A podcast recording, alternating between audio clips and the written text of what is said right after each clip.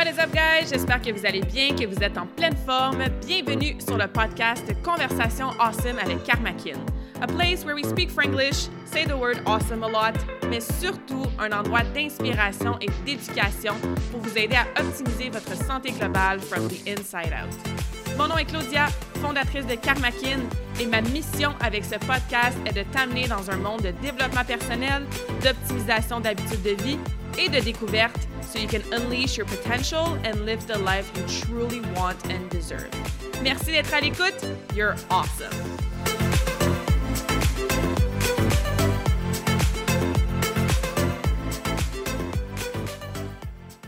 Si tu écoutes mon podcast depuis quelques semaines, quelques mois, ben tu sais que j'ai des gens freaking inspiring dans mon entourage. C'est d'ailleurs une des choses que j'aime le plus dans mon podcast depuis que je l'ai lancé en février 2021, c'est de vous partager ces gens-là, des coachs, des amis, des professionnels autour de moi qui m'inspirent moi personnellement, dans ma vie professionnelle, dans ma vie en tant qu'entrepreneur, dans ma vie personnelle aussi, dans ma vie spirituelle, dans mon développement personnel. Et aujourd'hui, mon invité ne fait certainement pas exception à ça. Effectivement, aujourd'hui, j'ai l'honneur de parler avec Camille Chaille pour cette conversation awesome. Camille qui est une femme tellement inspirante, qui est... Mon Dieu, par où commencer? Bien, premièrement, elle est née avec une jambe et un bras en moins. Donc, je pense qu'on va en reparler évidemment dans la conversation, mais je pense que c'est une des caractéristiques qui, après ma barre, qu'on la rencontre, évidemment, hein, la faire sortir un petit peu du lot, mais c'est surtout son espèce de vibe positive, son sourire, ce qu'elle dégage dans sa présence, dans ses paroles. C'est tellement, tellement amazing et encore une fois inspirant de voir et d'être témoin de tout ce qu'elle a accompli jusqu'à maintenant. Camille, on a le même âge ou presque, 30-31 ans, et son parcours de vie qui a commencé effectivement à sa naissance, quand elle est née avec une jambe et un bras en moins, bien, ce qu'elle a déjà accompli, la femme, la personne qu'elle est devenue, c'est absolument magique, puis ça me fait tellement, tellement plaisir de vous présenter un petit peu de sa magie and of her beauty today. Bon, rapidement, Camille voyageait beaucoup. D'ailleurs, quand j'étais au Cambodge, hein, elle a des amis, de la famille là-bas. Elle m'avait recommandé toutes sortes d'endroits avec des contacts aussi que j'avais tellement appréciés. Donc, elle a voyagé énormément. C'est une athlète aussi paralympique en escrime. Elle a eu des super exploits en très peu de temps dans ce sport-là. Elle est animatrice à la radio, à la télé, conférencière. Et c'est d'ailleurs comme ça qu'on s'est rencontrés. Il y a quelques années, en 2018, j'avais fait un événement Inspiration Kamakin. C'était mon premier événement en personne que j'organisais depuis le lancement de ma business. Et je voulais avoir une invitée inspirante pour parler justement à mes invités. En plus de, bon, on avait fait un workout, on avait une petite présentation sur la nutrition. C'était vraiment un événement awesome. Puis, effectivement, Camille avait été mon invitée spéciale de cette journée-là. Et je pense que le 3/4 de la salle pleurait à la fin de son discours. Tellement c'est touchant d'entendre son histoire. C'est réconfortant de juste être en sa présence. Et depuis cet événement-là, bien, moi et Camille, on est restés en contact. Merci les réseaux sociaux pour ça. On s'est recroisés aussi dans plusieurs événements à Montréal. Et quand je lui ai demandé de venir me jaser sur mon podcast, ça lui a fait tellement plaisir. Puis on a eu, je pense, autant de plaisir là, à parler ensemble durant la conversation que vous allez en avoir à nous écouter aujourd'hui. Donc, je pourrais en parler longtemps de cette belle âme qui s'est mise sur mon chemin il y a quelques années. Je suis super reconnaissante, encore une fois, de vous la présenter aujourd'hui. Alors, sans plus tarder, let's dive in notre belle conversation awesome. Bienvenue Camille dans cette conversation awesome. Je suis super reconnaissante de t'avoir avec nous. Ça me fait vraiment plaisir de te voir et de pouvoir jaser de toutes sortes de choses inspirantes aujourd'hui. Donc, bienvenue sur le podcast. Merci Claudia.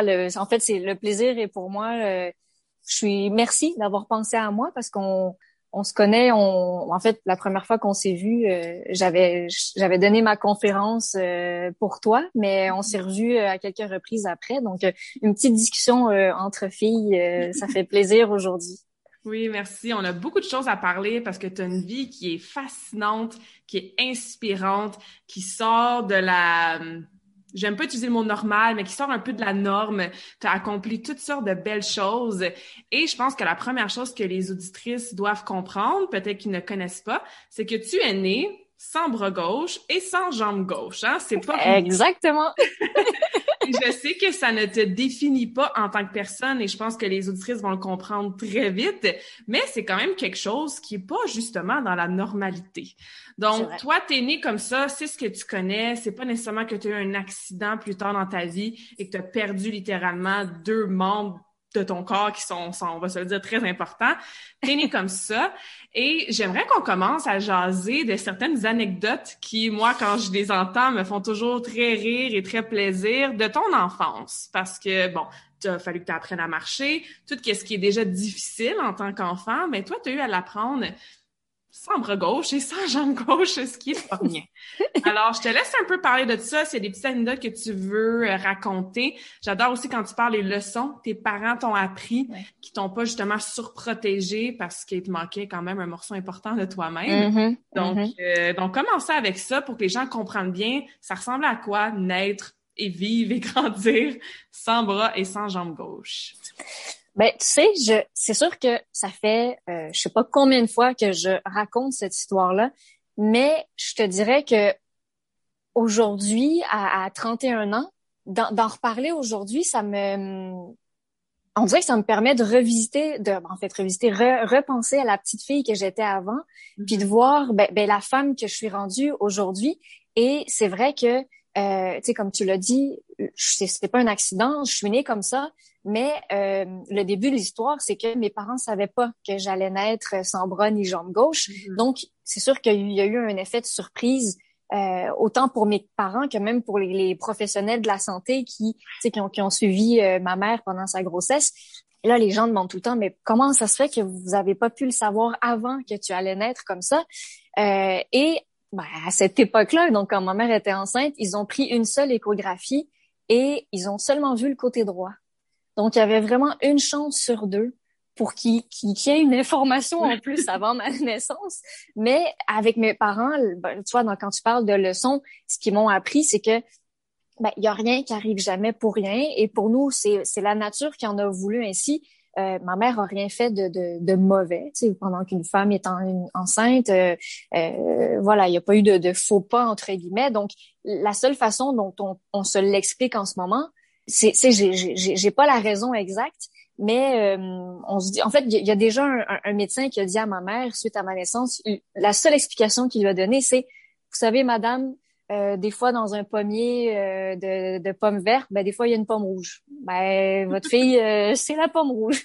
fait que c'est comme bon, ben ok, tu sais, c'est quand même, ça paraît léger comme explication, mais quelque part ça me convient, ça nous convient dans le sens que, comme tu dis, j'ai appris à tout faire comme ça. Moi, j'ai jamais vécu le manque ou la perte de mon bras ou de ma jambe, comme tu l'as dit. Donc, oui, d'apprendre tout à découvrir la vie, le monde comme je suis.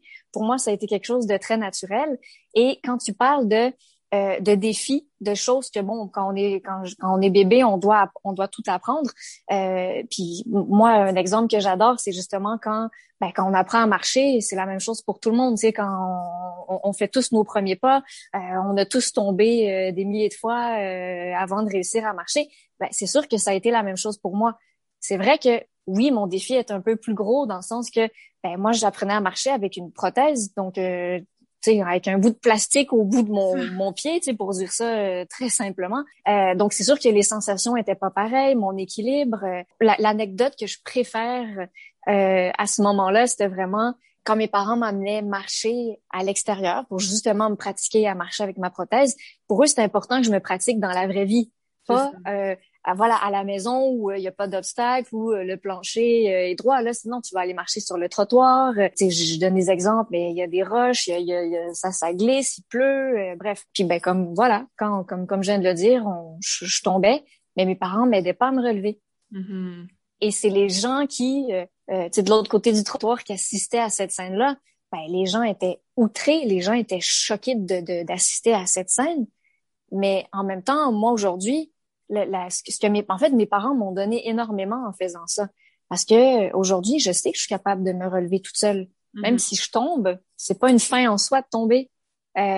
Donc c'est sûr que moi, une de mes phrases préférées, c'est en tombant qu'on apprend à se relever. C'est un peu comme ma signature, tu sais, de dire ça, parce que oui, ça fait partie de mon expérience de vie. Puis je pense qu'aujourd'hui, même en étant adulte aujourd'hui, on a encore peur de tomber, dans tout, autant au sens propre qu'au sens figuré, dans notre vie personnelle, notre vie professionnelle. Je trouve que ça peut toucher tout le monde, chacun dans leur propre histoire. Fait que non, moi c'est ça. Ça a été vraiment ils m'ont donné une arme ou une force en m'ayant élevée comme ça. Puis tu l'as dit aussi, sans me surprotéger, ça c'est une notion que je trouve tellement importante. Puis je peux en parler parce que moi je l'ai vécu, de ne pas avoir été surprotégée. Mm-hmm.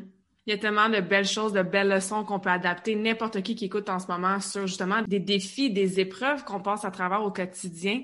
Est-ce que tu as déjà cherché plus loin que ça à avoir des réponses de pourquoi toi t'es né comme ça? Est-ce que tu as déjà eu des frustrations? Des fois, on sent que comme life is not fair, la vie c'est injuste, pourquoi ça m'arrive à moi? Est-ce que tu as déjà été dans ton enfance ou même adolescence dans ce tourbillon-là peut-être? Puis, qu'est-ce que tu as fait pour te sortir au niveau de ton mindset puis comprendre que, tu sais, je sais pas si tu connais Tony Robbins, c'est un coach en développement personnel que je suis beaucoup, et lui va toujours dire « Life is not happening to you, it's happening for you ». Fait que j'ai l'impression que des fois, on essaye de se convaincre ou de jouer un petit peu à pourquoi ça m'arrive à moi, mais dans un sens un peu négatif. Donc, bref, ma question, c'est est-ce que tu as déjà été un petit peu dans ce tourbillon-là de « Ah, c'est pas juste, puis pourquoi moi, j'ai pas mes deux jambes, mes deux bras » et qu'est-ce que tu as fait pour te sortir de ce tourbillon-là?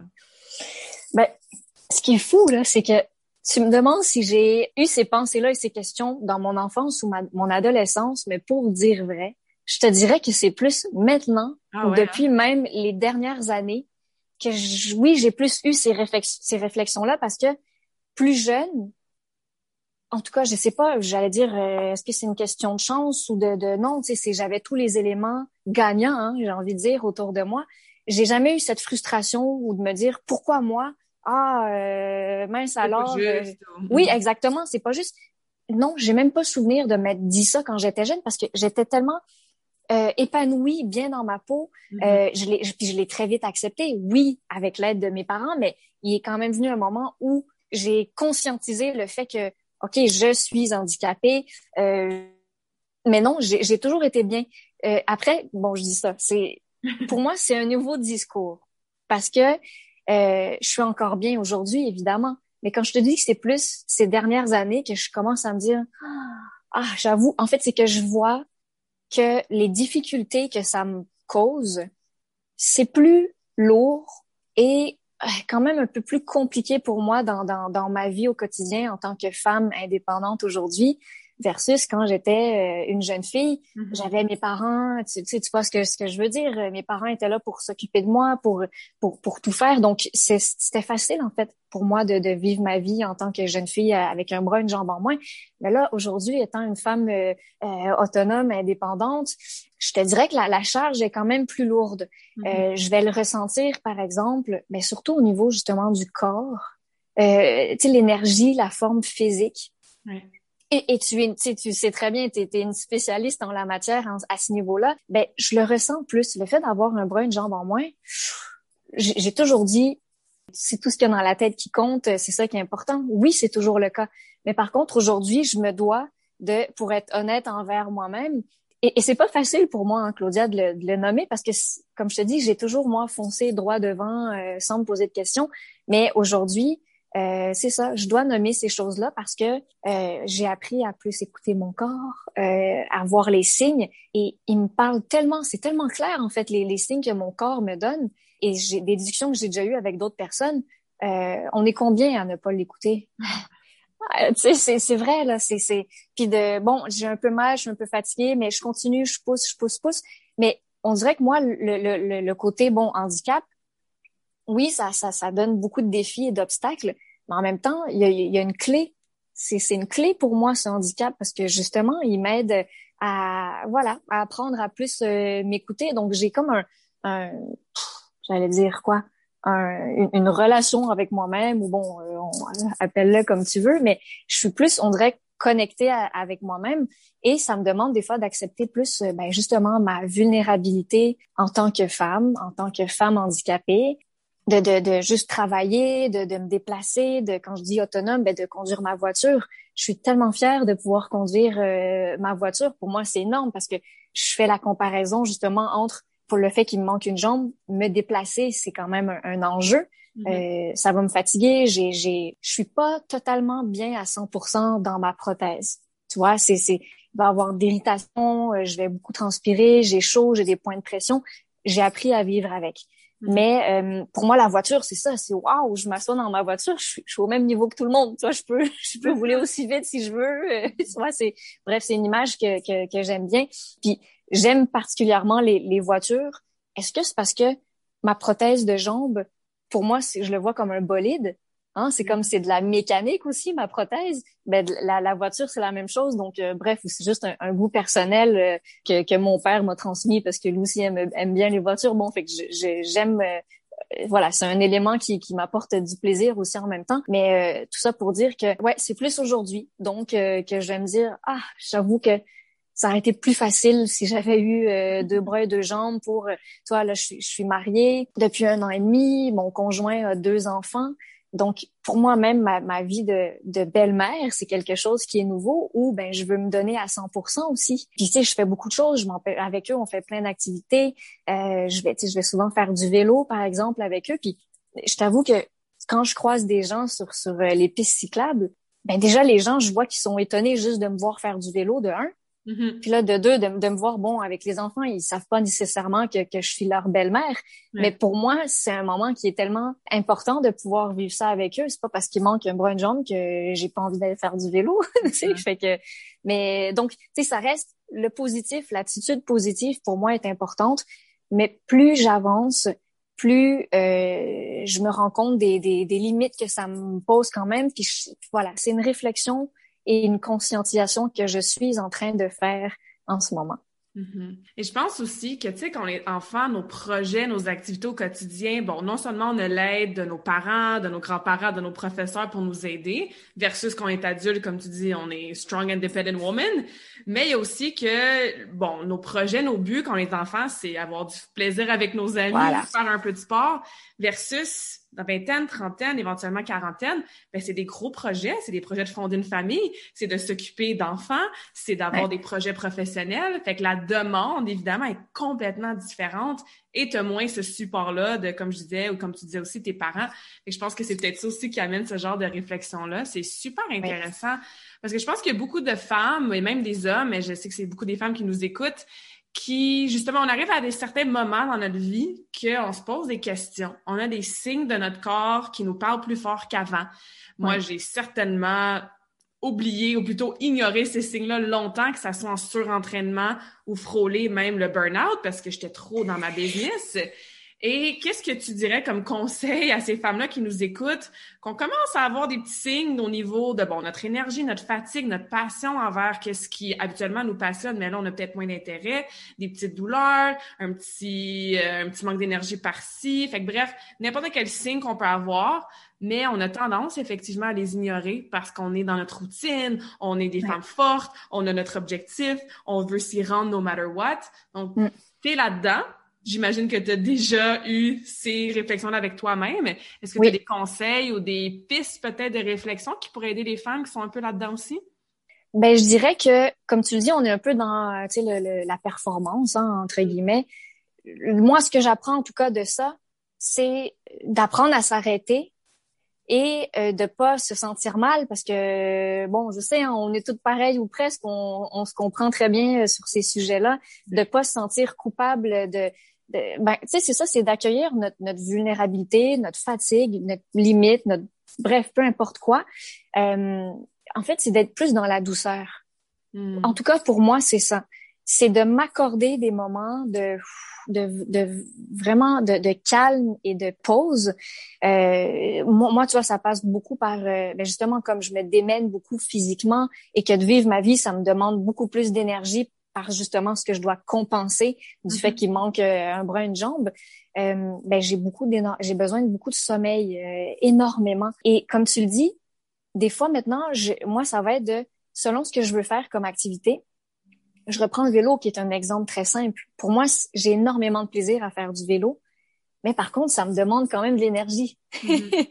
Donc, si je veux aller en faire, mais que je me sens quand même fatiguée, ben, tu vois, en tant que là, belle-mère, par exemple, si les enfants ils me disent « oui, on y va », il faut vraiment que je m'écoute moi-même puis que je me pose la question, est-ce que ça va me faire du bien ou ça va encore plus me fatiguer? Par exemple, il faut que je pense à ce que j'ai le lendemain. J'ai quoi comme activité, comme rendez-vous, comme travail? Donc, mais tu vois, ça me demande de m'arrêter puis d'y réfléchir. Alors qu'avant, je ne me serais posé aucune question, je l'aurais fait puis j'en aurais subi les conséquences après. Mais donc, mon conseil, c'est de faire les choses plus simplement puis de se mettre moins de pression. En fait, je m'entends, ça semble tellement cliché puis évident hein, de se dire ça. Mm. Mais quand le besoin est là, le fait de le faire pour de vrai, ça m'aide beaucoup. Puis je me rends compte aussi que souvent, j'ai de la difficulté à respirer. Bon, est-ce que c'est de par justement mon handicap, par l'énergie que je mets, peu importe, le stress aussi. Je sais que je suis stressée, mais au final, j'aimerais ne pas l'être, mais tout ça, ça reste dans la tête. Mm-hmm. J'ai l'impression quand même, donc je me dis d'apprendre à respirer. Moi, ce que je fais, c'est j'essaie de d'inspirer puis d'expirer, de prendre le temps. C'est pas tout le temps facile, mais il y a quelque part où oui, on a besoin de connecter avec le moment présent, mais de prendre du temps pour soi. Et ça passe aussi par moi, je trouve ça tellement important, la communication. Il y a quelques années, j'ai fait une formation pour être thérapeute en relation d'aide. Et j'ai appris tellement de choses sur c'est important de se dire les choses à soi-même, mais en couple, avec la personne avec qui on vit et même avec les enfants, encore une fois, c'est de le dire, tu sais, j'aimerais, mais je suis trop fatiguée. Par contre, on peut faire ça, on peut refaire une belle activité ensemble, mais plus tranquille, plus relax. Puis de le dire à mon chéri aussi que bon voilà, tu sais, pour moi, juste le fait qu'il sache mes besoins, toujours en lien avec quand tu dis mon handicap. Évidemment, je me définis pas par mon handicap, mais il est tellement présent qu'il fait partie de moi aussi. Donc, pour moi, tu vois, c'est une chose très rassurante que les gens qui sont proches et les personnes importantes autour de moi, qu'elles soient conscientes que mon énergie va baisser rapidement, puis que sur des petits gestes du quotidien, tu sais, je suis très, encore une fois, exemple simple, mais juste de vider, mettons, les vêtements dans la sécheuse. Mmh. Pour moi, de le faire à une main, je vais devoir le vider en 3 fois. Tandis que si je demande à mon homme ou aux enfants, ben eux, ça leur fait plaisir de m'aider. Puis juste ça m'aide un peu. Donc, au final, c'est dans les petites choses simples que je trouve qu'il faut qu'on aille chercher ce qui nous fait du bien. Puis oui, voilà, c'est aussi simple que ça. Mm-hmm.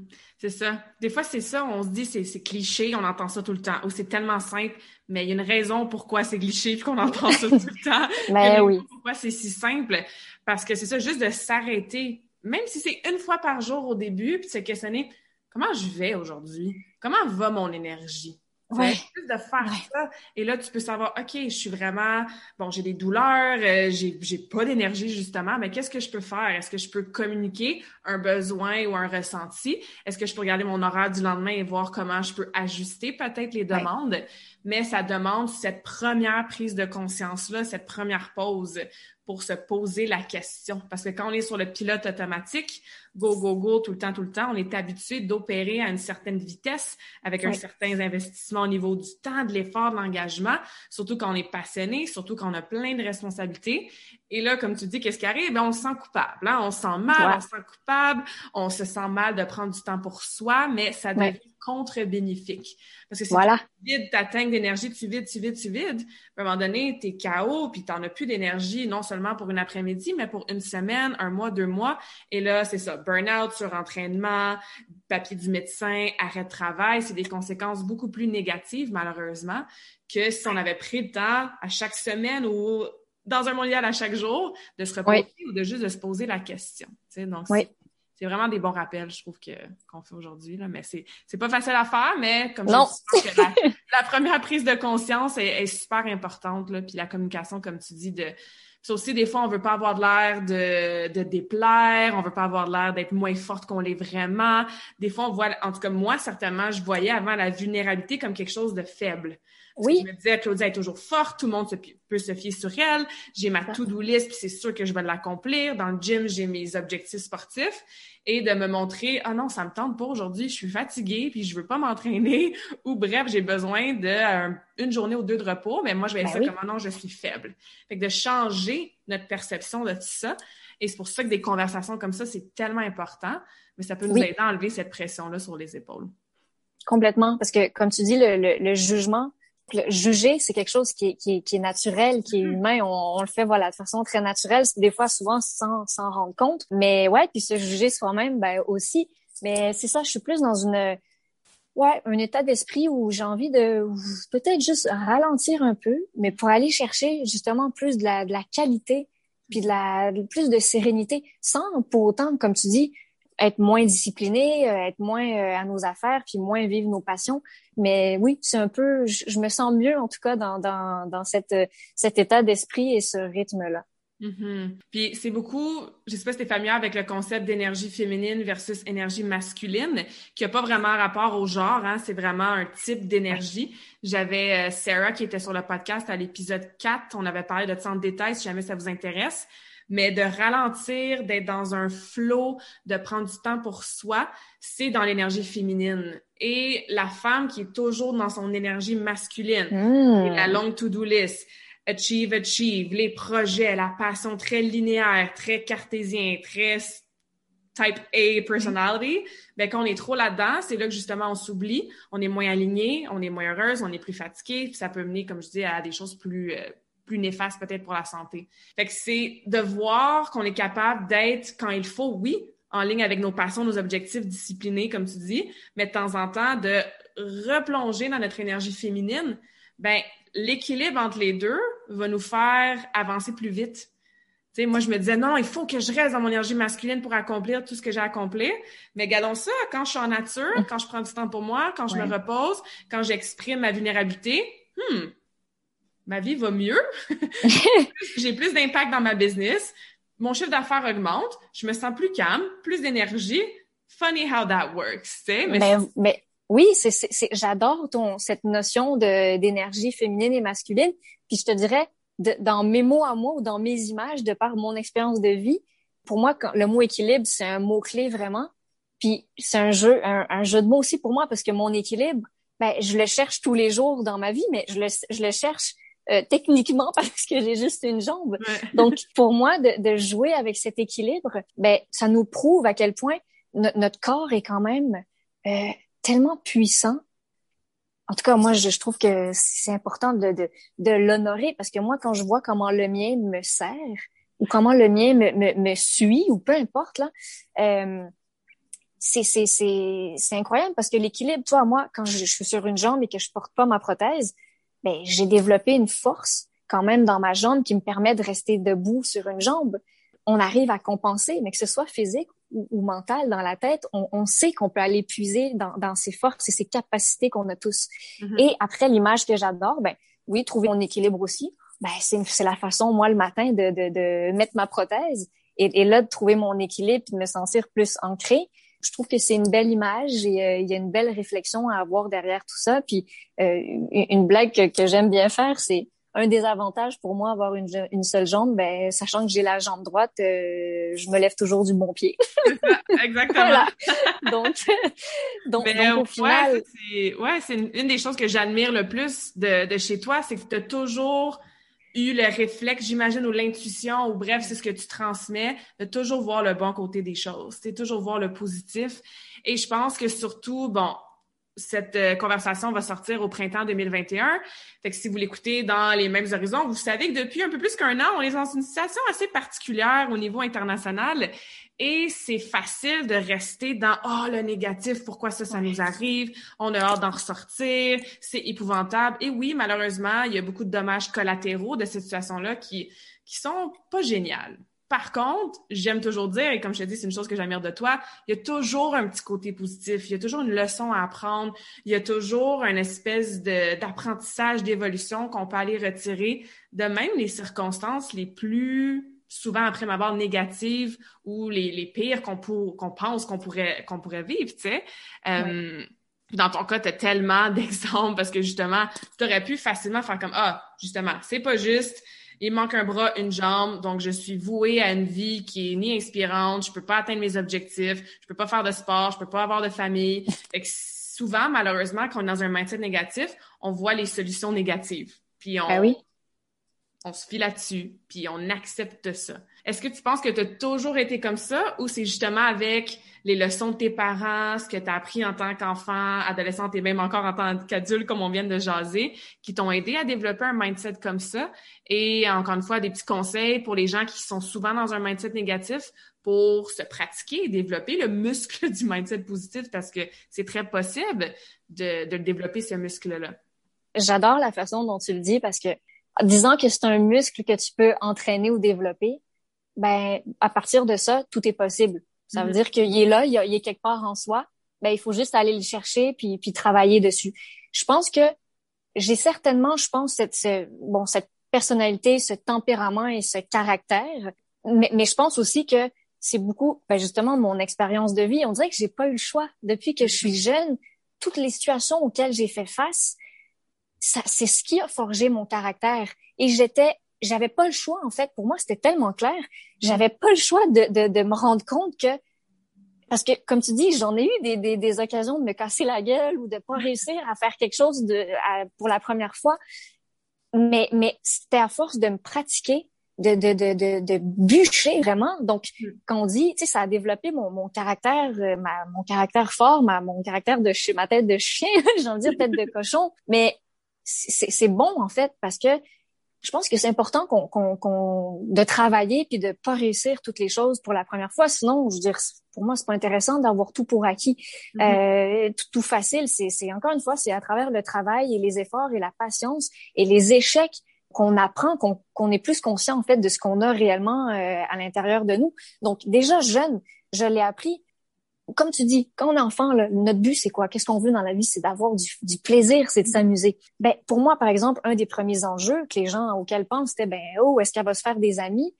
Ben, je le voyais très bien. À l'école, les jeunes, ils n'étaient pas habitués de voir une fille qui est handicapée. Donc, je sais que pour beaucoup, j'ai été la première personne handicapée qu'ils ont connue ou fréquentée. Donc, je sais que j'ai quelque part un rôle à jouer à ce niveau-là. Et après, les gens en font ce qu'ils veulent. Aujourd'hui, je sais très bien que, à travers le regard qu'une personne pose sur moi, que ce soit positif ou négatif, il y a une part qui leur appartient, évidemment, dans leur réaction. Soit je vais aller susciter chez eux la pitié, quelque chose de souffrant, parce que eux, je sais pas, dans leur propre vie, ou quelqu'un dans leur famille, ou un proche a vécu quelque chose, puis c'est quelque chose qui est dramatique, je sais pas. Mais d'autres vont me regarder, puis il va y avoir de la compassion, il va y avoir... une complicité, la curiosité, bien sûr la curiosité. Puis c'est ça que je trouve beau, c'est à travers le contact avec les autres, il peut y avoir toujours une belle discussion qui en découle. Puis ça m'est arrivé tellement souvent de parler avec des inconnus qui me croisaient à l'épicerie, au métro, quand je prenais l'autobus, dans toutes les activités que je faisais. Puis pour moi, ça, c'est une richesse. Et comme tu dis, oui, je le dégage. Je pense de façon inconsciente, parce que souvent les gens me sourient, puis je pense que souvent j'ai déjà un sourire dans le visage, mais je m'en rends même pas compte, parce que c'est mon état d'esprit, c'est comme ça que je me sens. Mais oui, c'est sûr qu'un sourire, c'est attirant, ça donne envie de répondre quand quelqu'un nous sourit, c'est naturel. Et c'est pour ça un peu, quand tu me demandes le conseil, quel conseil je donnerais aux personnes, encore une fois, d'arrêter d'être dure avec elles-mêmes. Puis c'est la pratique, c'est la patience. Je me souviens, par exemple, des fois, je voulais ouvrir un pot, par exemple, j'aime les olives. Pour ouvrir les pots d'olives, des fois, je me retrouve quand j'étais toute seule chez moi à la maison ou avant, je devais forcer. Donc là, j'apprenais le pot, j'essaie de le tenir dans mon cou pour forcer, pour l'ouvrir. Après, j'essaie de le mettre entre mes jambes, ça glisse, ça fonctionne pas. Donc, il m'est arrivé plein de fois où je me suis battue avec les objets ou les choses que j'avais. Puis je me souviens d'une fois où ce fameux pot d'olive, une fois que j'ai réussi à l'ouvrir, il est tombé par terre, puis il y a tout qui s'est mis à couler partout. Puis j'avais tellement travaillé fort juste pour réussir à l'ouvrir, j'avais hâte de les manger, les olives. Mais là, elles se retrouvent toutes par terre. Puis je me souviens que ma réaction, ça a été, j'étais tannée, j'étais épuisée, mais de voir tout ça par terre, je me suis mise à rire, parce que c'est comme, c'était une des choses qui pouvaient arriver, dans ce genre de situation-là. Mais tu vois, encore une fois, c'est devant l'échec, entre guillemets, il faut apprendre à en rire aussi, parce que, regarde, c'est pas la fin du monde, j'ai forcé, je les ai pas, mes olives, au final. Mais bon, c'est quoi? C'est pas grave, tu sais. Fait que ça, c'est un exemple très simple. Après, il y a des choses plus grandes dans la vie où, par exemple, j'ai dû me faire opérer pour... en fait, moi, dans là, mon bras gauche, donc c'est vraiment juste une épaule, mais ma jambe, j'ai une petite partie de... C'est comme si du genou au pied, moi, ça commence à partir de la hanche, hein, dès en haut, ben j'ai une petite portion, donc, et au bout de cette petite jambe-là, j'ai un petit pied avec seulement 4 orteils. Mm. Et je me suis fait opérer à mes 18 ans pour améliorer ma posture parce que ben je boitais puis je penchais beaucoup, donc ça me créait énormément de douleurs au dos. Donc bref, ça a été quand même une grosse opération et pour moi, j'ai dû réapprendre à marcher. C'est que, wow, encore une fois, réapprendre à marcher. Ouais, c'est ça, avec une prothèse, avec une plaie, avec là j'ai une plaque de métal. Bon, allez, un autre défi, mais tu vois, je savais, j'en ai déjà vécu avant, donc je savais de quoi j'étais capable. Oui, il y avait la douleur physique, la réadaptation, la convalescence, tout ça. Mais pour moi, je me souviens très bien du premier jour où parce que là, j'étais au cégep, quand je suis retournée au cégep, et non pas en chaise roulante, mais debout, encore une fois, avec ma prothèse, je marchais beaucoup moins bien, je marchais moins vite, mais j'étais tellement fière de me tenir sur mes 2 jambes, je suis rentrée dans mon premier cours, la première classe, puis j'avais le sourire, cette fierté de m'être battue et de m'être relevée. Donc, je me dis, c'est à nous d'aller voir dans notre parcours de vie, dans notre passé, les choses qu'on a vécues, puis de voir un peu, tu sais, des fois, on se rend pas compte des exploits qu'on fait, puis des fois, c'est des choses très simples, mais il faut savoir en retirer du bon. Donc, moi j'avoue que je m'appuie beaucoup sur ces choses-là. Je sais que j'ai tellement fait. Donc, ouais, ça donne une confiance en soi, une estime de soi, parce qu'on n'est pas un inconnu, hein, propre à nous-mêmes. Il faut pas oublier ces choses-là. Mm-hmm. Oui, encore une fois, tellement de bons points. Puis je pense qu'on est dans une société qui a de plus en plus peur d'échouer. Parce que, bon, tout est sur les réseaux sociaux, on est beaucoup dans la comparaison, on est dans la performance et on parlait tantôt que des fois, voir la vulnérabilité comme quelque chose de faible, mais parfois, on voit aussi qu'échouer, oh mon Dieu, il faut certainement pas que les autres sachent que j'ai échoué, j'ai eu un échec ou j'ai pas réussi telle chose. Mais au contraire, c'est dans l'échec qu'on a la leçon, c'est dans l'échec qu'on se montre que « Ah, j'étais vraiment proche, la prochaine fois, je vais ajuster et là, je vais y arriver ». Et quand tu persistes et que tu as cette résilience-là et cette persévérance-là, c'est que tu arrives à faire des choses que tu ne croyais pas que tu étais capable de faire. Et ça devient une espèce de momentum ou un cercle, pas un cercle vicieux, un cercle inspirant plutôt que j'ai atteint ça, j'ai réussi avec beaucoup d'efforts. Ben quoi d'autre maintenant est-ce que je peux accomplir? Je donne souvent l'exemple, je racontais mes histoires de voyage à des patineuses que j'ai coachées. Puis, il y a une de mes patientes qui me dit « Ah, t'es allée en Australie, il y a des grosses araignées en Australie. » Moi, j'aurais jamais été capable de gérer si j'avais un araignée, par exemple, dans ma chambre à l'auberge de jeunesse. Parce que je leur racontais que j'étais rentrée dans mon auberge puis qu'il y avait une grosse araignée sur le mur. Et là, elle me dit « J'aurais capoté, j'aurais paniqué, j'aurais jamais été capable de gérer. » Et là, je lui ai dit « Ouais, mais t'as pas le choix. » Fait que ça revient à ce que tu disais tantôt, t'avais pas le choix. Je veux dire, non, t'es face à face, là, t'es devant, donc tu fais quoi? Exactement. T'as pas d'aide, ta mère est pas là, il y a pas personne qui va venir débarrasser l'araignée. Donc, tu le fais, même si t'as peur, même si tu penses que t'es pas capable.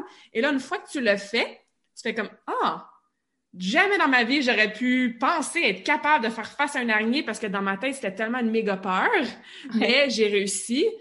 Ah, y a-tu d'autres limites dans ma vie que je suis capable de repousser? Y a-tu d'autres challenges que j'ose même pas prendre ou entreprendre parce que j'ai peur d'échouer? » Fait qu'encore une fois, l'exemple du pot d'olive, l'exemple des araignées, c'est des petits exemples banals, mais le point est le même pour même nos gros échecs.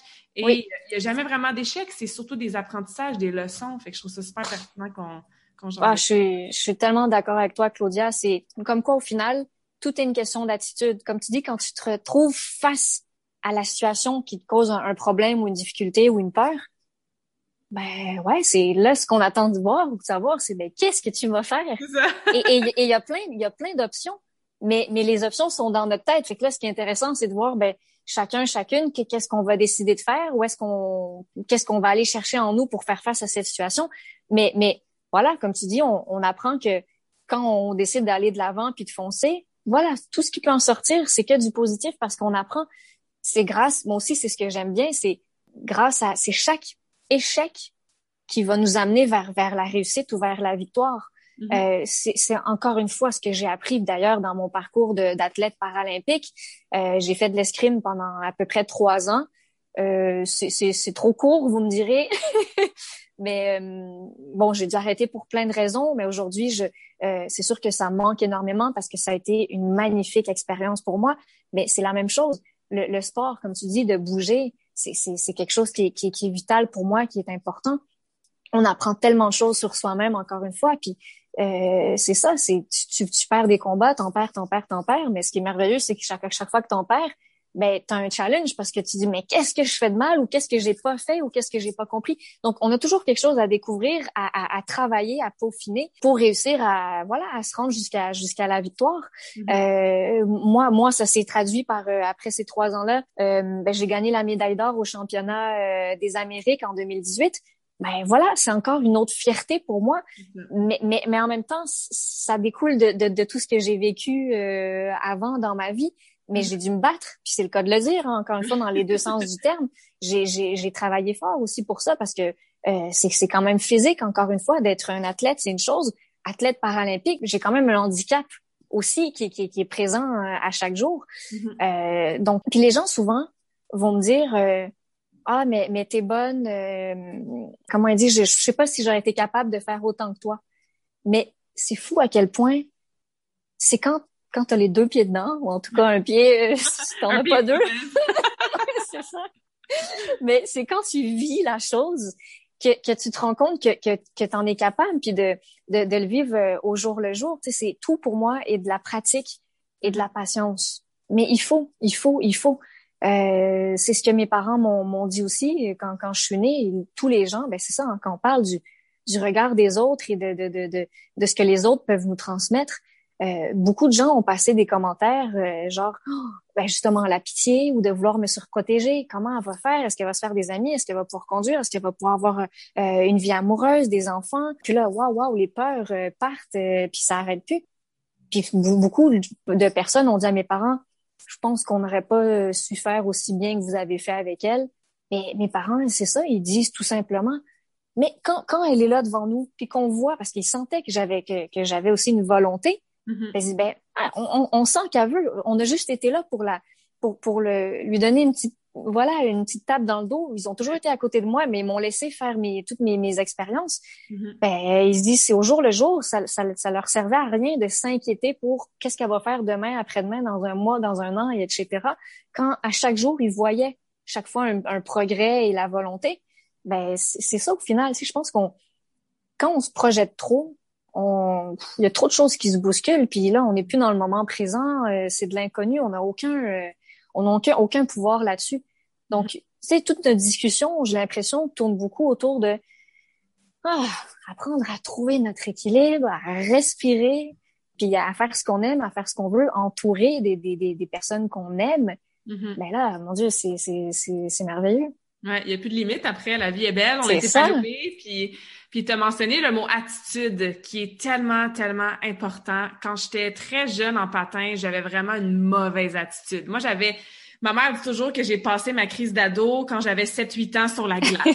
Je tombais un saut, j'étais fâchée après moi, j'étais pas de bonne humeur parce que j'étais tellement perfectionniste. Puis, il y avait une coach qui m'avait donné une citation. J'adore les quotes, j'adore les citations. Et je m'en suis toujours souvenue, c'était notre attitude plus que nos aptitudes va déterminer le degré de ton altitude. Donc, oui. Tu ne peux pas avoir toutes les ressources, les talents, les gens autour de toi qui veulent donc ton bien. Si ton attitude ne suit pas ça, ben ton altitude, tes objectifs, tes passions, ce que tu vas accomplir, ça ne sera pas aussi haut et aussi awesome que si tu as l'attitude qui vient avec. Et oui. Une chose que j'aime dire, c'est, puis je dis ça à mon coach en business, Joe, à toutes les semaines, il dit, parce qu'on fait un check-in, puis il y a toujours une question, comment était ton attitude cette semaine, tu sais? Puis moi, je dis toujours, peu importe comment je me sens, mon attitude est toujours positive and it's always great. Parce qu'on n'est certainement pas en train de dire que tu n'as pas droit, des fois, d'être fâché, d'avoir de la peine, d'avoir des émotions peut-être désagréables, d'avoir des peurs, d'avoir des craintes, de se sentir coupable. Mais même dans ces émotions-là peut-être moins agréables, si ton attitude est toujours ouverte d'esprit, positive, qu'on cherche à aller trouver la leçon justement derrière ça, ben tu sors de ces émotions négatives-là plus rapidement. Et comme je te dis, ton feeling, how you feel, c'est pas obligé de dicter ton attitude non plus. Ouais. Fait que j'aime bien faire la différence entre ces deux choses-là parce que je crois que c'est utopique de penser qu'on peut toujours être 100% de bonne humeur, puis tout va bien, puis on n'a pas d'obstacles, puis pas de défis. Au contraire, mais c'est avec quelle attitude tu vas approcher ces moments-là, un peu comme ce qu'on vit dans la dernière année, tu sais, avec quelle attitude oui. tu vas approcher les défis, les challenges, les choses sur lesquelles tu n'as pas le contrôle, la compétition en sport, l'espèce de meeting important dans ta business, une conversation importante avec ton conjoint. Ben oui, tu peux avoir différents feelings, mais si ton attitude est bonne et positive, ben il n'y a rien d'impossible. Très vrai. Je suis complètement d'accord. Ouais. Tu as parlé de ta carrière hein, dans le sport de l'escrime. C'est quoi la plus grande leçon que ce sport-là t'a apprise? Oh, il y en a quand même beaucoup. Il y en a beaucoup. Si je prends le temps d'y réfléchir, bon, c'est sûr que c'est un peu comme ce que j'ai dit tout à l'heure, que c'est chaque défaite qui finit par mener à la victoire. Mm-hmm. C'est ce que je suis forcée de constater de mon parcours. Moi, ce qui vient me chercher dans ce que j'ai appris, en tout cas de l'escrime, c'est que c'est un sport de combat. Et j'avoue que ça me parle parce que oui, je me dis que toute ma vie, j'ai appris à me battre. Hein? Puis pas dans un sens péjoratif, là, au contraire. Mais ce que j'aimais voir, c'est que... Puis de ce que j'ai vécu, c'est vraiment que... C'est ça, c'est de croire en ce qu'on a à l'intérieur parce que c'est quand même quelque chose de se battre contre une autre personne. Dans mon cas, en plus, c'est ça, je fais beaucoup de parallèles avec justement la vie, hein, la vie normale, mm-hmm. D'être en confrontation avec une autre personne puis de voir qu'est-ce que la personne va choisir comme stratégie pour atteindre la cible.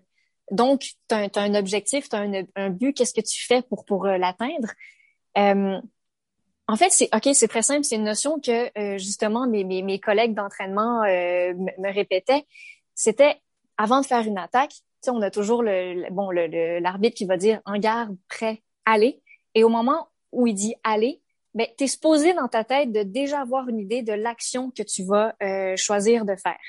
Donc, est-ce que je vais à l'offensive, est-ce que je vais à la défensive? Juste ça, c'est une action qu'il faut savoir quoi faire parce que ton corps il va répondre en fonction de est-ce que je vais par l'avant ou je vais derrière puis je me protège. Mm-hmm. Mais juste ça dans la vie tous les jours, c'est un peu la même chose, c'est comme une danse en fait de parce que oui, je le vois comme une danse aussi le combat en escrime. C'est justement dans les prises de décision, les choix qu'on doit faire dans la vie, il y a des moments où quand je dois aller attaquer, est-ce que j'ai complètement confiance en moi puis je vais être capable d'aller faire ce que je veux mais à 100%. Tu sais, comme peu importe ce qui va se passer, ouais. ou au moment où le faire, je sens en moi que je me rétracte puis j'ai peur parce que mince, j'ai pas confiance en moi ou je vois que j'ai mal commencé. Mais tu vois les parallèles à faire dans la vie de tous les jours. C'est ça que ça m'apprend en fait, c'est d'apprendre à savoir ce qu'on veut faire puis d'accepter qu'on aille à l'offensive ou la défensive, de le faire à 110%. Mon entraîneur, mes collègues, ils me disaient tous, quand t'as ton idée en tête, Camille, tu fonces et tu y vas à 110%, quitte à mourir avec ton choix, ton attaque. Mais c'est ça, c'est d'y aller à 100%. Et encore une fois, si tu te casses la gueule puis que ça n'a pas fonctionné, relève-toi parce que t'as toujours une autre chance après de recommencer. Mm-hmm. C'est très, beaucoup de belles analogies et une image que j'ai gardée aussi en tête qui est magnifique. C'est toujours trouver, quand on dit, entre l'équilibre, entre la vulnérabilité et la force. C'est une force douce et tranquille, quelque chose de puissant et de doux à la fois. Mm-hmm. J'aime bien un peu ce mélange d'énergie-là. Mm-hmm. C'est les images quand j'allais en compétition. J'ai tellement adoré faire les compétitions, de voyager un peu partout. Mais c'est quand tu arrives sur place et que tous les athlètes, des personnes qui viennent justement de partout à travers le monde, on se retrouve à un seul et même endroit pour se battre. Et l'image magnifique parce que quand on se bat, on doit pas se battre avec nos prothèses. Donc tout le monde enlève ses prothèses, que ce soit bras, jambes, peu importe. Mais j'avoue qu'il y a beaucoup de jambes qui s'enlevaient parce que on était beaucoup à avoir des prothèses de jambes. Donc de voir les jambes qui traînaient partout, tu sais, c'est comme c'était une partie de nous qu'on devait laisser à côté de la piste, mais on la laisse là pour aller se battre. Donc tu sais cette image de on met notre handicap, notre différence à nu, mais pour aller se transformer en guerrier puis aller essayer de gagner notre combat. Wow, moi je trouve que c'est quand même fort, c'est quand même beau, parce que c'est pas la peur d'être vu ou de montrer justement mon petit pied avec 4 orteils qui honnêtement est pas franchement beau. Je veux dire, c'est pas quelque chose qui est beau nécessairement, mais on s'en fout tellement, c'est pas ça. Donc de mettre de côté les artifices, de mettre de côté justement la peur du regard des autres, hein, quand tu dis on se compare beaucoup, puis les complexes, ça c'est quelque chose, tu sais, le rapport à notre corps et à s'accepter comme on est avec nos complexes et tout ça, hein, parce que je pense qu'on a tous un petit quelque chose ou un gros quelque chose qu'on aime moins. Ben, je veux dire, je vois tellement de gens se cacher, donc c'est ça que je trouve beau aussi, c'est d'oser aller au combat, aller, puis quitte, vous dites, on perd pas tous les combats qu'on fait. Mais c'est pas grave d'aller jusqu'au bout, d'oser se rendre jusque-là avec nos forces et nos faiblesses ou nos difficultés. Voilà, c'est tout ça que ça m'apprend. Fait que finalement, je pense qu'on est tous on peut tous être des combattants. Et le muscle dont tu parlais tout à l'heure, hein, que voilà, il peut se développer. Ben c'est ça, on peut tous le faire, mais il faut juste choisir de le faire. C'est une question de choix et d'attitude, comme on a dit. Oui, vraiment. Il y a beaucoup, beaucoup d'analogies qu'on peut faire justement avec les habitudes de santé, l'entraînement, les décisions qu'on prend au quotidien et la vie. Tu sais, d'avoir une discipline, puis pas besoin d'être une athlète paralympique pour comprendre que de choisir, de prendre la décision de faire ton entraînement de façon régulière. Même si toi, ton entraînement, c'est une marche rapide 3 fois par semaine, bien, tu deviens cette personne-là qui prend la décision, qui va au combat avec sa décision, encore une fois, de bouger, de faire son sport, de faire son activité physique pour te ramener la victoire qui, à ce moment-là, est peut-être pas une médaille d'or, mais juste de te sentir mieux dans ta peau, de travailler avec ta confiance en toi et tout ça. Fait que c'est vraiment, les analogies, je le dis tout le temps, la discipline que l'entraînement t'apprend, être hors de ta zone de confort, parce que des fois, on fait des squats ou des push-ups ou des combats, puis on a mal, puis c'est pas agréable, mais c'est dans cet effort-là qu'on devient plus endurante, plus forte et tout ça. La constance aussi, tu sais, comme on a dit, l'attitude, être constante, d'en prendre des décisions à tous les jours qui vont faire en sorte qu'on est en équilibre. Ben oui, effectivement, l'entraînement, le sport, je trouve que ça a des super beaux rapprochements qu'on peut faire, là, vraiment. Oui, c'est infini. Oui, vraiment. Puis tu as parlé d'un mot que je travaille beaucoup avec mes clientes, que moi, j'ai travaillé beaucoup sur moi dans les dernières années, la confiance. Hein, la confiance en soi, l'estime de soi. J'ai eu des troubles alimentaires dans ma début vingtaine. Je m'en suis jamais cachée. Je m'en suis cachée sur le coup, mais je veux dire, après, j'ai toujours bien partagé mon histoire. Je travaille avec beaucoup de femmes qui, justement, veulent perdre du poids, veulent avoir des cuisses plus minces, veulent changer quelque chose au niveau de leur apparence parce qu'il n'y a pas cette estime de soi-là qui vient avec. Pour toutes sortes de raisons, hein, les choses qu'on voit dans les réseaux sociaux, les publicités, on se fait dire à tour de bras qu'on n'est pas assez grande, pas assez mince, les cheveux trop raides, les cheveux trop frisés. Ouais. Bref, c'est difficile de s'accepter en tant que femme, de pas se comparer, d'être bien dans sa peau. Et j'ai absolument rien contre vouloir perdre du poids ou vouloir avoir, je sais pas, des extensions de cils. Tu peux vouloir améliorer certaines choses de ton apparence physique pour toi, parce que toi, tu le veux, mais je pense qu'à la base, dans son cœur, il faut s'aimer, il faut s'accepter avec le fait qu'on est unique, bref, puis qu'il n'y en a pas 2 pareils comme nous, mais c'est difficile en tant que femme. Tu as effectivement, t'es une très belle femme, je veux dire, c'est sûr, mais est-ce que le fait, justement, d'avoir, un bras, une jambe en moins, comment et est-ce que ça a affecté ton estime de soi? Est-ce que tu trouves que ça l'a amplifié peut-être certaines incertitudes ou manque de confiance que chaque femme vit? Puis comment tu as pu naviguer avec ça? J'imagine que tu navigues peut-être encore avec ça aujourd'hui, mais où est-ce que tu en es là, dans ce cheminement-là de l'estime de soi en tant que femme? Je trouve que c'est tellement important. Tu sais, tu m'en parles, puis j'en ai des frissons de bien-être parce que je suis bien avec mon corps, je me suis acceptée très rapidement, mais des frissons en même temps je sais qu'il y en a tellement qui le sont pas, autant hommes que femmes, peu importe. C'est un sujet qui est, pour moi aussi, Claudia, très important parce que, où j'en suis? OK, j'essaie de voir. Tu sais, parce que non, je m'en suis jamais cachée. J'ai toujours voulu être moi-même. Et pour moi, le fait d'être une femme, j'ai envie de vivre ma féminité, j'ai envie d'être coquette, j'aime ça justement me mettre belle, peu importe, me poupouner. bon, moi, c'est ça se voit, tu sais, c'est apparent. Donc, les gens, oui, vont me remarquer beaucoup plus facilement. Ça, j'en suis complètement consciente. Et je sais que j'ai pas de difficulté avec ça. J'ai pas de difficulté avec le regard des autres. C'est sûr que il y a des moments où, par exemple, pour m'habiller, c'est quelque chose qui est un peu plus compliqué. C'est pas un gros problème dans ma vie non plus, mais n'empêche que c'est quand même des choses que je dois prendre du temps pour, parce que au niveau de ma prothèse, ben c'est sûr que pour essayer des pantalons ou pour être bien dans des types de tissus, par exemple, il va falloir que je les essaye. Juste pour moi, essayer des vêtements quand je vais magasiner, c'est hyper fatigant. Mais des fois, donc oui, j'ai certains inconforts au niveau de mes vêtements. Mais dernièrement, j'ai trouvé une couturière qui est tout près de chez moi, qui est maintenant mon amie, que j'aime beaucoup.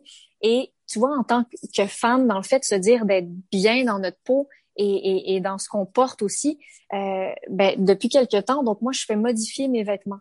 Chose que j'avais jamais faite avant, parce que bon, j'ai arrêté de porter ma prothèse de bras parce que j'en ai porté une toute mon enfance et justement jusqu'à mes 20 ans, parce que j'ai déménagé au Cambodge, je suis allée vivre là pendant 3 ans, pays que je sais que tu as visité. Donc en tout cas, ça c'est une autre partie de ma vie. Merveilleuse aussi, encore une fois, mais donc depuis ce temps-là, je porte plus ma prothèse. Et c'est important pour moi en tant que femme, comme tu dis, d'être bien dans ma peau. Je dis en tant que femme, mais en tant que personne, point à la ligne là. Avant, quand je portais des chandelles à manches longues, avec la prothèse, il y avait pas de problème parce que la manche, elle était sur ma prothèse. Tandis qu'aujourd'hui, quand j'en ai pas, là, vous voyez, j'ai fait adapter, j'ai fait couper justement, je fais couper mes manches, mais vraiment moulées à la forme de mon épaule. Et juste ça. Juste ce détail-là, ça fait que je me sens tellement mieux.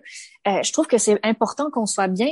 J'ai envie de dire à toutes les personnes qui nous écoutent, s'il vous plaît, trouvez les moyens que vous avez, mais pour être bien dans votre peau, déjà avec vous-même, puis après en parlant avec d'autres personnes, peu importe, il faut pas rester tout seul avec ça, parce que quelque part, j'ai appris en fait à déceler, à voir quand une personne est mal dans sa peau. Je le ressens. On dirait que j'ai comme développé un sixième sens, peu importe.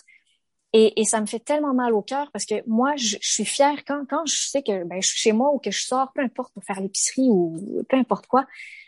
Je me cache pas, et au contraire, parce que je me rends compte que le fait d'être moi-même, oui, ça attire le regard. Mais je pense, et je suis pas mal certaine que aussi j'attire le regard, pas seulement parce qu'il me manque un bras, une jambe, mais parce que je dégage justement, quand je dis que j'ai toujours un peu le sourire aux lèvres sans m'en rendre compte, c'est parce que je suis bien dans ma peau et j'ai pas peur que les gens me regardent, peu importe comme on a dit qu'ils me regardent, avec de la pitié ou de la curiosité, avec un sourire ou avec un désolé, pauvre toi, c'est pas grave. J'ai un réel contact avec les gens de par ce que je suis réellement. Donc, j'ai envie de dire, même c'est vital d'apprendre à s'aimer puis d'être bien avec soi-même. Ma prothèse, je sais pas, là je suis assise sur mon sofa, mais ma prothèse là, moi quand je la porte là, c'est comme ça, ok? Donc oui, je porte un jean en ce moment, mais mes pantalons sont toujours montés parce que au niveau du genou, parce que techniquement c'est plus facile, ça aide à ce que ma prothèse plie mieux. Et je me suis rendu compte que j'aime ce style-là, ma prothèse fait partie de mon style. Je suis fière de l'avoir, c'est ce qui fait que que je me démarque des autres, bien évidemment, mais je le vois en positif, tu sais, c'est on va me remarquer de loin, puis même autant même ça aide aussi des fois les gens justement le fait qu'ils me voient, ils vont souvent m'aider, peu importe où je vais quelque part, où il y a une file ou peu importe, les gens vont être gentils, puis je le prends ça, j'aime ça moi, cette entraide ou cette empathie. Puis c'est un peu une situation de débat de là, je dévie un peu du sujet, mais non, quand même, ça reste que c'est une question d'attitude. Puis quand tu t'assumes, il y a des belles choses qui en découlent. Tu sais, le fait que des personnes me laissent passer devant eux parce que là, il y a des fils partout maintenant pour aller où on va. Bon, j'apprécie. Puis c'est pas de la pitié pour moi que quelqu'un me dise, allez, passe devant moi. Puis parce qu'au final, pour moi, d'attendre debout, oui, c'est fatigant. Puis ça fait qu'au bout de ma journée, si j'ai attendu plus longtemps, puis que, qu'on parlait d'énergie tout à l'heure, de la gestion d'énergie, mais pour moi, c'est un petit coup de pouce que ces personnes font pour moi et je l'accepte volontiers. Mais tout ça pour dire que, voilà, le look et l'attitude, c'est une chose qui est très importante. Puis, jeune, j'ai compris que juste dans la démarche et la posture qu'on a aussi, tu sais, je sais que je suis handicapée, mais quand je sors dehors, juste le fait de marcher puis d'avoir garder le menton droit, la tête haute, mais ça, ça dégage quelque chose dans le non-verbal tout de suite. Et même pour soi-même, tu sais, qu'on est chez soi puis qu'on est tout assis, exactement. Mais juste le fait de, tu sais, de se remettre droit et tout, il me semble que je sais pas, ça fait du bien, c'est le fun. Mais moi, j'aimerais voir toutes les personnes que je croise à l'extérieur marcher avec cette assurance et cette fierté. Mm-hmm. En tout cas, on peut en parler pendant tellement longtemps, mais c'est comme un message que je lance à chaque fois que j'en parle. Je demande aux personnes, parce que souvent, je sais quand j'en parle dans mes conférences ou peu importe, hein, avec des personnes, tout le monde a un complexe qui est caché quelque part, puis c'est correct aussi. Mais il y a un bout de chemin, il y a quelque chose à faire avec ça. C'est hyper important. On est des êtres de relation, puis on se laisse beaucoup avoir par le jugement, la comparaison, et c'est tellement dommage. C'est de la perte de temps, puis c'est de la perte d'amour de soi. fait que j'espère que le message est passé, mais j'ai envie de dire à tout le monde, s'il vous plaît, aimez-vous tel que vous êtes, puis ça va faire... C'est une chose en moins à penser pour vous concentrer sur quelque chose d'autre d'important dans votre vie, mais tout le monde est beau, tout le monde est... tout le monde est unique, tout le monde a ses... Ouais. Ça se reflète dans toutes les autres sphères, tu sais. Juste de marcher droite, la tête haute, confiance en soi, un sourire.